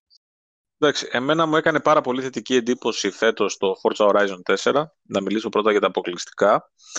Ε, το Ascent, το οποίο παίζω φανατικά, το θεωρώ πάρα πολύ καλό indie παιχνίδι. Με τα υπόλοιπα δεν ασχολήθηκα ιδιαίτερα, ίσως με το Sea of Thieves λίγο στην αρχή, αλλά λόγω έλλειψης παρέας δεν ε, έδωσα πάρα πολύ χρόνο. Ε, μετά έπαιξα πάρα πολλούς μεγάλους τίτλους όπως τα Red Dead Redemption 2, ε, Assassin's Creed Odyssey, το Far Cry 5, Ε, αντικειμενικά το Red Dead Redemption 2 είναι ένα πάρα πολύ καλό παιχνίδι, ε, το οποίο βέβαια εμένα προσωπικά με κούρασε, έτσι λίγο μίζερο, αλλά νομίζω ότι προσέφερε πραγματικά στη, στο gaming και έπαιξα πάρα πολλά παιχνίδια βασικά φέτος, να είναι καλά και το Game Pass. Δηλαδή δεν υπάρχει περίπτωση να τα θυμηθώ όλα να σας τα πω. Εντάξει, από μεγάλους τίτλους νομίζω θα ξεχωρίσω το, το Red Dead πάντως και το Forza Horizon 4. Και στο Forza Horizon 4 κάνω ειδική μνήμα γιατί δεν είναι απλά ένα, ε, απλά ένα racing παιχνίδι. Είναι κάτι παραπάνω και νομίζω το νιώσαμε όλοι όσοι το παίξαμε. Ε, για μένα η απογοήτευση της χρονιάς ήταν το Assassin's Creed Odyssey. Παρόλο που είναι ένα παιχνίδι το οποίο το περίμενα. Μ' αρέσει πάρα πολύ η σειρά Assassin's. Ε, κάτι έτσι όπως το έχουν φτιάξει το παιχνίδι και έχοντας παίξει και το Origins, το οποίο επίσης ήταν ιδιαίτερα ε, μεγάλο σε χρονική διάρκεια παιχνίδι, χωρίς ιδιαίτερο νόημα, ε, με κούρασε πάρα πολύ. Και αυτό που με ενόχλησε είναι ότι το Odyssey ε, ήταν, ήταν φτιαγμένο με τέτοιο τρόπο, έτσι ώστε να πεις, ε, επειδή σε ανάγκαζε να κάνεις τα side quests και να προχωρήσεις το main quest, και κάπως σε εκβιάζει να δώσεις 10 ευρώ, ας πούμε, για να πάρεις το XP Boost, το οποίο θα σε γλιτώσει από πάρα πολύ χρόνο.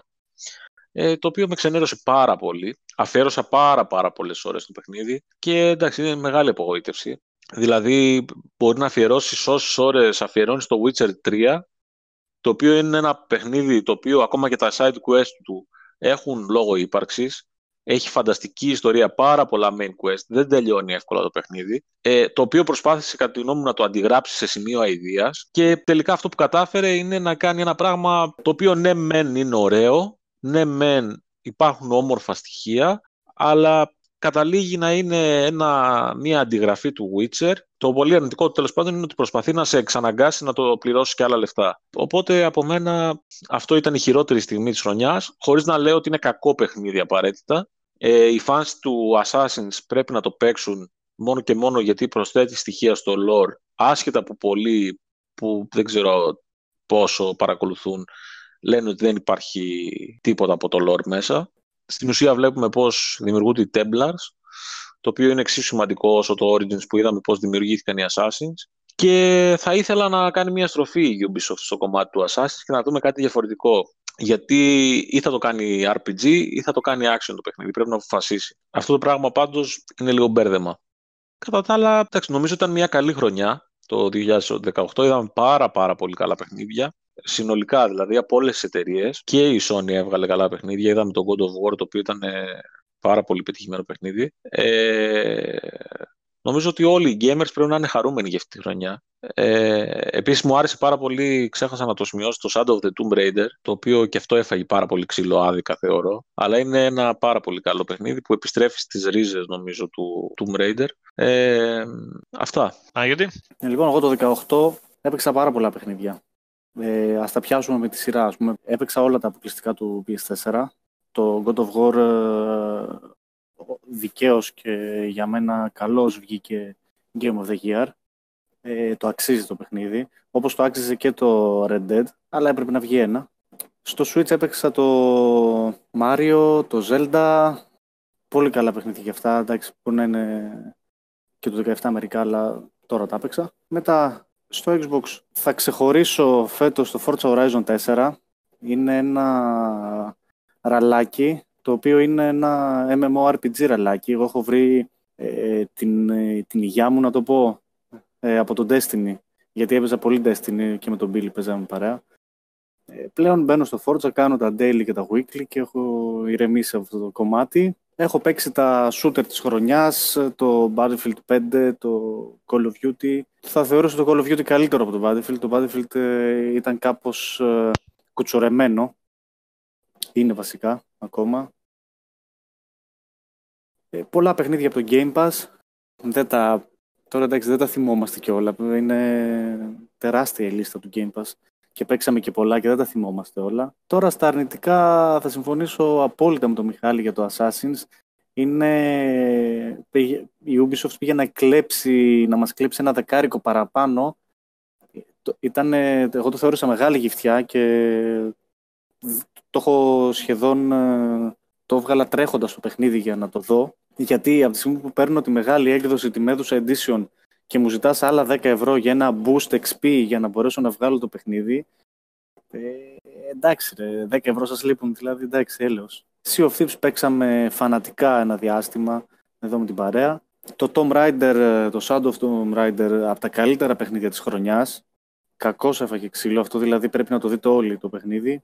Ε, τα μικρά indie όπως το Ascen, ε, πολύ ενδιαφέροντα παιχνίδια. Ποιο άλλο τώρα; Far Cry έπαιξαν ναι, σε σχέση με το Assassin's Creed της Ubisoft και τα δυο, το Far Cry πολύ τίμιο. Δεν σε αναγκάζει να αγοράζεις. Πρέπει να παραδεχτούμε ότι, ότι γενικά ήταν το πιο τίμιο που έχει βγάλει τα τελευταία χρόνια σε σχέση με, το, με τα microtransactions. Ναι, ναι, ναι, ναι. ναι. Ε, το Mass Effect ξανά έπαιξα, το Andromeda. Είναι πλέον από τα αγαπημένα μου παιχνίδια. Το A Way Out ε, σε co-op εδώ με τον Billy το παίξαμε και στο τέλος ε, ε, εντάξει, μην δώσουμε Κρατούσαμε spoiler. χαρτομάτιλο. Να μην δώσουμε spoiler, αλλά στο τέλος Κρατούσαμε να Τι ξέρετε συγκλονιστικό παιχνίδι ήταν αυτό. Δεν- Τι συγκινητικό. δεν το τελειώσαμε το παιχνίδι, γιατί δεν μας πήγαινε η καρδιά να το τελειώσουμε το παιχνίδι, όσοι το παίξαν καταλαβαίνουν. Ε, τώρα από τις απογοητεύσεις, ε, το Star Wars ε, ξεκίνησε χάλια, συνέχισε χάλια, τώρα πλέον είναι καλό παιχνίδι, έχει διορθωθεί, έχουν φύγει όλα τα microtransaction, σχεδόν όλα. Τι να πω τώρα, το Titanfall 2, το Ghost Recon ε, το Wildlands, ώρες ε, ατελείωτες στα σοκάκια της Βολιβίας να κυνηγάμε μαφιόζους. Το Gear ξανά έπαιξα τετράδα. Τι να πω, γενικά ήταν μια γεμάτη Xbox χρονιά ε, και γνώρισα και πολλούς καινούριους φίλους μέσω του Xbox που πλέον κάνουμε και παρέα και παίζουμε και μαζί σχεδόν καθημερινά. Αυτά. Βασίλη, Εγώ να πω πως αρχικά απογοητεύομαι με αυτά που ακούω από τα παιδιά για το Odyssey γιατί το είχα στο πρόγραμμα να το παίξω το παιχνίδι και θα το παίξω. Όχι να το παίξεις. Δεν, δεν λέμε ότι δεν πρέπει να το παίξεις. Πρέπει να το παίξεις, αλλά θα δεις τι μας ενόχλησε τέλος πάντων. Ίσως, ίσως είναι καλό που το λέμε. Συνεχίζω το Origins εγώ, δεν έχω τελειώσει. Θέλω πρώτα να τελειώσω το Origins με ό,τι μου είχε απομείνει να κάνω στο παιχνίδι αυτό και μετά να μπω στο Odyssey. Απλά στεναχωρήθηκα λίγο με αυτά που λέτε ρε παιδιά. Ε, και εμείς. Μου φαινόταν πολύ πιο ενδιαφέρον και εντυπωσιακό. Ε, δεν φαντάζεσαι πώς το περιμέναμε, Μπίλι.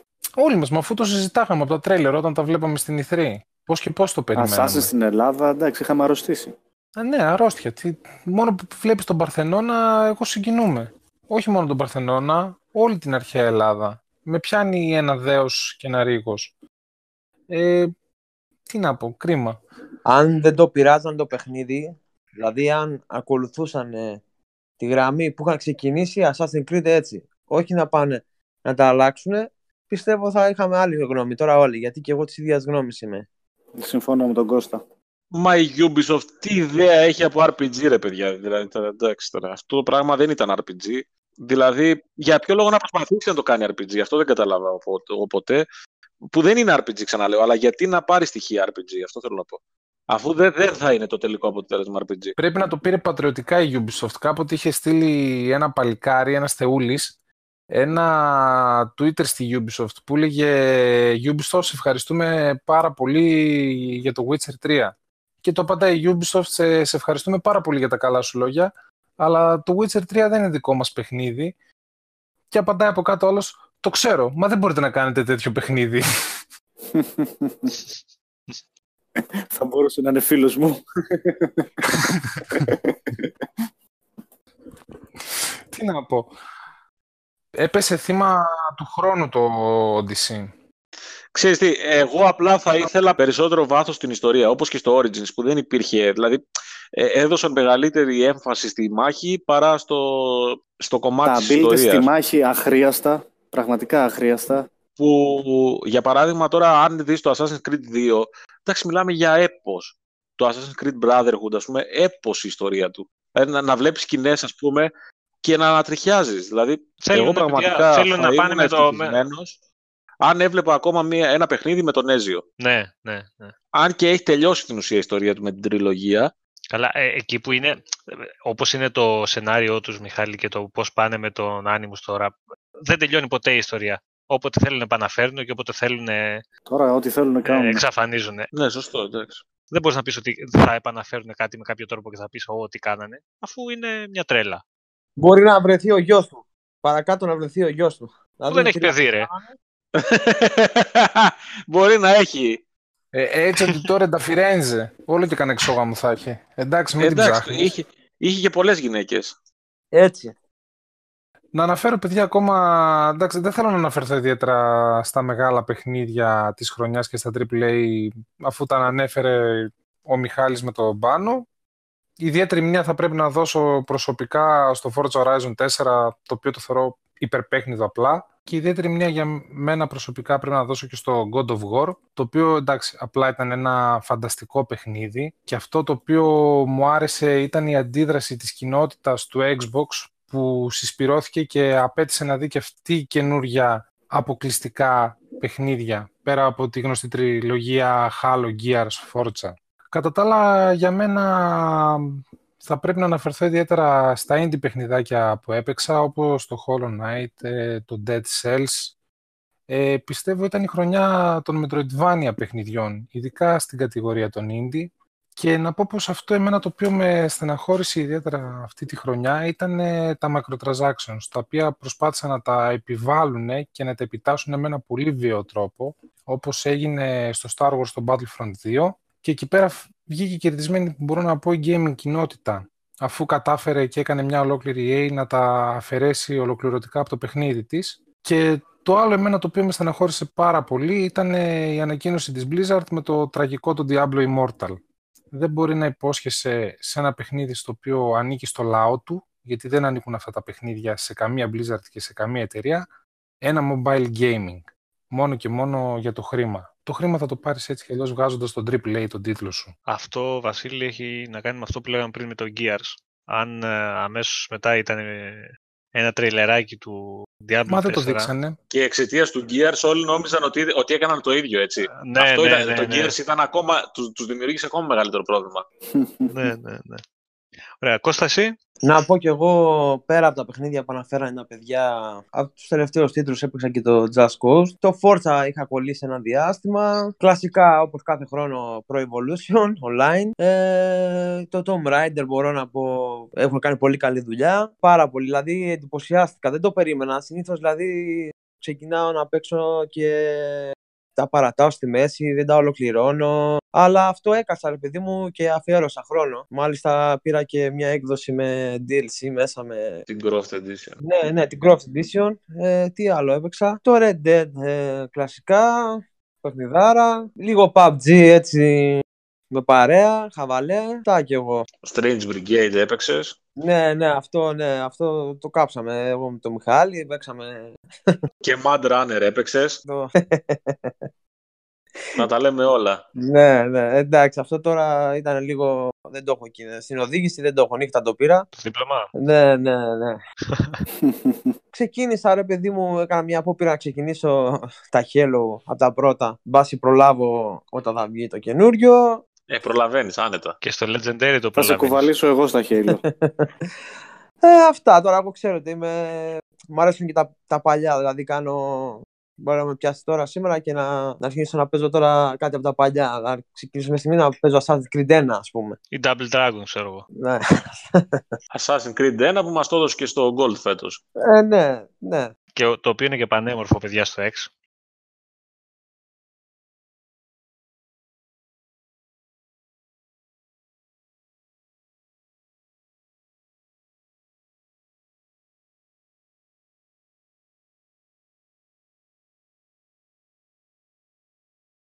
Τώρα πάνω που το ανέφερες, ξέχασα, ε, πριν βγει το Red Dead 2, ε, λίγο μετά το καλοκαιράκι, λίγο μ, στον Αύγουστο, τώρα δεν θυμάμαι πότε, έπιασα να δω το Red Dead το πρώτο, που είναι enhanced στο X.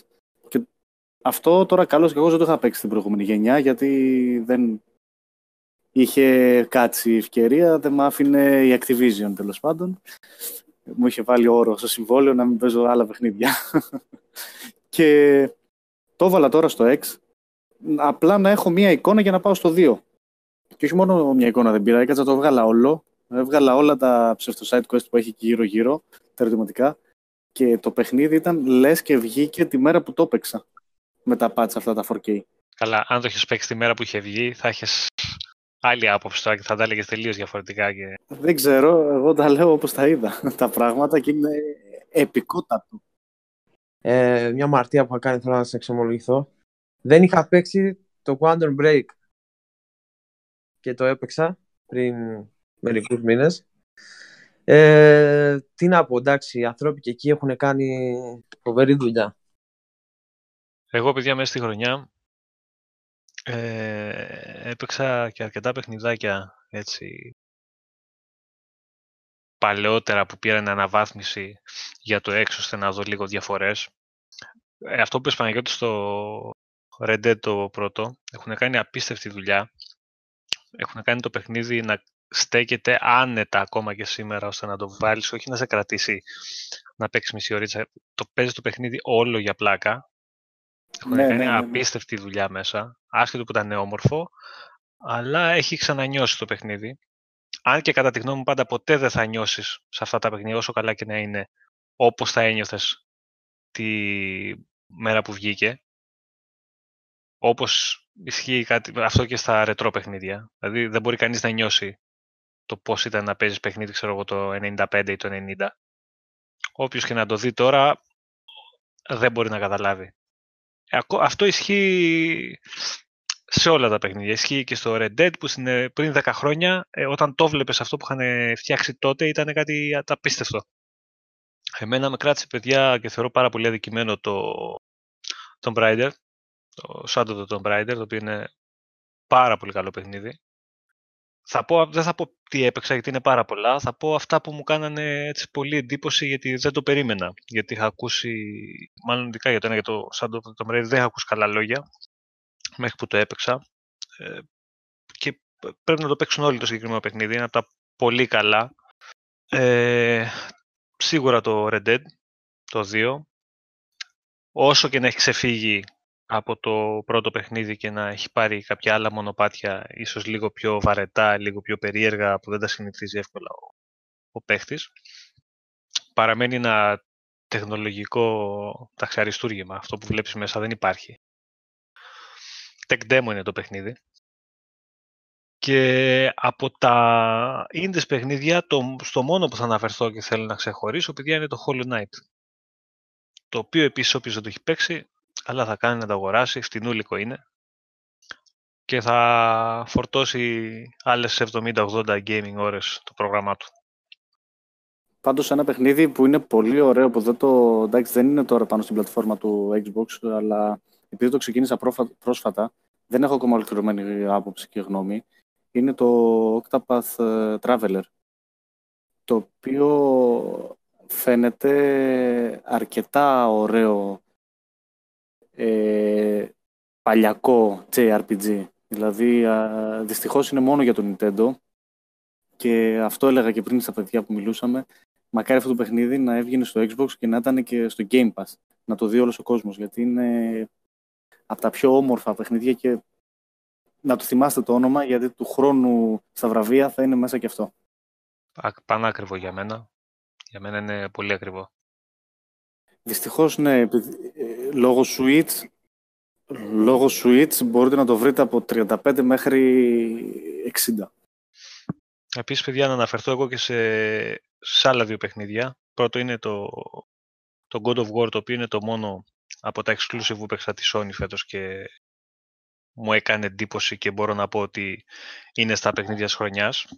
Όλα τα άλλα δεν είναι, όσο και θέλουμε να τα παρουσιάσουμε το ζόρι. Δεν είναι. Spider-Man και, και, και, και Detroit και τα λοιπά. Δεν είναι. Τι να κάνουμε. Δεν θα τα κάνουμε το ζόρι. Το God of War είναι. Ε, η απογοήτευση για μένα της χρονιάς σε ένα τίτλο που περιμέναν ήταν στο Darksiders 3. Το οποίο ήθελα κάτι παραπάνω. Έκλεψα από εδώ, έκλεψα από εκεί. Πήγα να το κάνουν έτσι, πήγα να το κάνουν αλλιώς. Στο τέλος βγήκε ένα παιχνίδι το οποίο ήταν μισοτελειωμένο, με πάρα πολλά bugs. Δηλαδή έμπαινες μέσα και σου σταμάταγες το παιχνίδι. Εγώ, όπως είχα πει, το είχα ξεκινήσει τρεις φορές από την αρχή για να τελειώσω το, το review. Τώρα δεν ξέρω σε τι κατάσταση βρίσκεται, προφανώς το έχουν διορθώσει, αλλά και πάλι το παιχνίδι απέχει από το πρώτο και το δεύτερο και σε ποιότητα και σε φαντασία. Ε, αυτά. Δεν νομίζω ότι έχω κάτι άλλο άξιο να φορά έτσι. Εντάξει, Forza Horizon 4, τι να, τι να πούμε. Τα είπαμε όλοι. Εννοείται ότι Το έχουμε παίξει όλοι, το έχουμε κάψει, έχουμε γράψει ώρες. Δεν έχω να συμπληρώσω κάτι άλλο πάνω σε αυτό. Νομίζω ότι το έχει κάνει όλος ο κόσμος αυτός, ο οποίος έχει Xbox, το έχει παίξει το παιχνίδι. Και όποιος δεν το έχει παίξει να το παίξει. Ναι, ναι. Ε, δεν πιστεύω να υπάρχει κάποιος να μην το έχει παίξει. Α, σίγουρα θα υπάρχουν. Σίγουρα θα υπάρχουν άτομα που δεν έχουν παίξει ακόμα. Μην νομίζεις. Λοιπόν, αυτά παιδιά και με τα παιχνίδια, τα αγαπημένα μας και αυτά που ξεχωρίσαμε. Και αυτά που μας έκαναν εντύπωση και αυτά που δεν μας έκαναν εντύπωση και τα θέλαμε λίγο καλύτερα. Ε, να το κλείσουμε όλο αυτό, να το μαζέψουμε λίγο. Νομίζω καλύψαμε αρκετά θέματα. Τώρα μας ξέφυγε και κάτι. Εντάξει, εδώ θα είμαστε, να τα συζητήσουμε και να τα πούμε και από τη σελίδα και από το facebook στο group μας. Από κάτω στα σχόλια. Τέλος πάντων, θα το βρούμε τον τρόπο. Να πούμε, παιδιά, ο καθένας τώρα τις ευχές μας για τη νέα χρονιά. Και να ξεκινήσω εγώ. Να ευχηθώ σε όλους υγεία πάνω απ' όλα. Όλα τα άλλα θα τα βρούμε, παιδιά. Υγεία να έχουμε, να είμαστε καλά. Να περνάτε όλοι καλά αρκετές ώρες και νέες ξεκούραστες με την οικογένεια και πολύ gaming εύχομαι σε όλους. Και να μπαίνετε σε σελίδα μας, να μας διαβάζετε, να βλέπετε τα βίντεό μας και να κάνετε like και subscribe στο κανάλι. Αυτά τα λίγα από μένα. Και εγώ να ευχηθώ χρόνια πολλά σε όλους, η οικογένειά σας, να περάσετε καλά και αυτές τις μέρες αλλά και όλη τη χρονιά που έρχεται. Να παίξετε καλά παιχνίδια, να έρθουν καλά παιχνίδια ε, και γενικότερα να, να είναι μια χρονιά καλύτερη από την προηγούμενη και γενικά θα τα πούμε και στο Xbox σε κάποιο πάρτι και έτσι είναι ωραίο να βρισκόμαστε όλο το community και να έχουμε μια όμορφη χρονιά. Λοιπόν, καλή χρονιά και από μένα να έχουμε. Υγεία να είναι όλοι καλά δηλαδή, να είμαστε καλά, γιατί με αυτά που περνάμε καθημερινά με τα οικονομικά στην Ελλάδα είναι λίγο δύσκολο να είσαι καλά, να ξεφεύγουμε όσο μπορούμε, ε, να παίζουμε αρκετά παιχνίδια, φανποισμούς να μην έχουμε, παιδιά, στο gaming φανποισμοί δεν χωράνε. Ε, μας, μας αρέσουν όλους τα παιχνίδια, μας αρέσει να παίζουμε, μας αρέσει να μιλάμε σε πάρτι, μας αρέσει να περνάμε καλά, να λέμε τα νέα μας, ε, να έρθουν καλά παιχνίδια που θα έρθουν καλά παιχνίδια, όπως δείχνουν τα πράγματα. Το 19 θα είναι καλύτερη χρονιά από το 18. Είμαι σίγουρος γι' αυτό. Και θα τα πούμε και στο site και στο facebook και στο youtube. Αυτά από μένα. Να ευχηθώ παιδιά σε όλους σας καλή χρονιά, χρόνια πολλά, με αγάπη, με ευτυχία, με υγεία πάνω απ' όλα. Παιδιά σαν την υγεία δεν έχει. Και θα ευχηθώ να είστε όλους με ανθρώπους που αγαπάτε και που σας αγαπάνε επίσης να ευχηθώ και ωραίες στιγμές gaming μαζί με την παρέα σας είτε μόνοι σας. Αυτά παιδιά από μένα. Και εγώ με τη σειρά μου θέλω να ευχηθώ να είστε όλοι καλά, να έχετε την υγεία σας, να είστε κοντά στους ανθρώπους ε, που αγαπάτε, όλα τα άλλα είναι δευτερεύοντα. Καλή χρονιά και εδώ είμαστε να τα λέμε αυτά. Καλή συνέχεια σε όλους, καλή χρονιά και θα τα πούμε στο επόμενο βίντεο του Xbox 365. Να είστε καλά όλοι. Καλή χρονιά. Καλή χρονιά σε όλους, παιδιά. Γεια σας, παιδιά.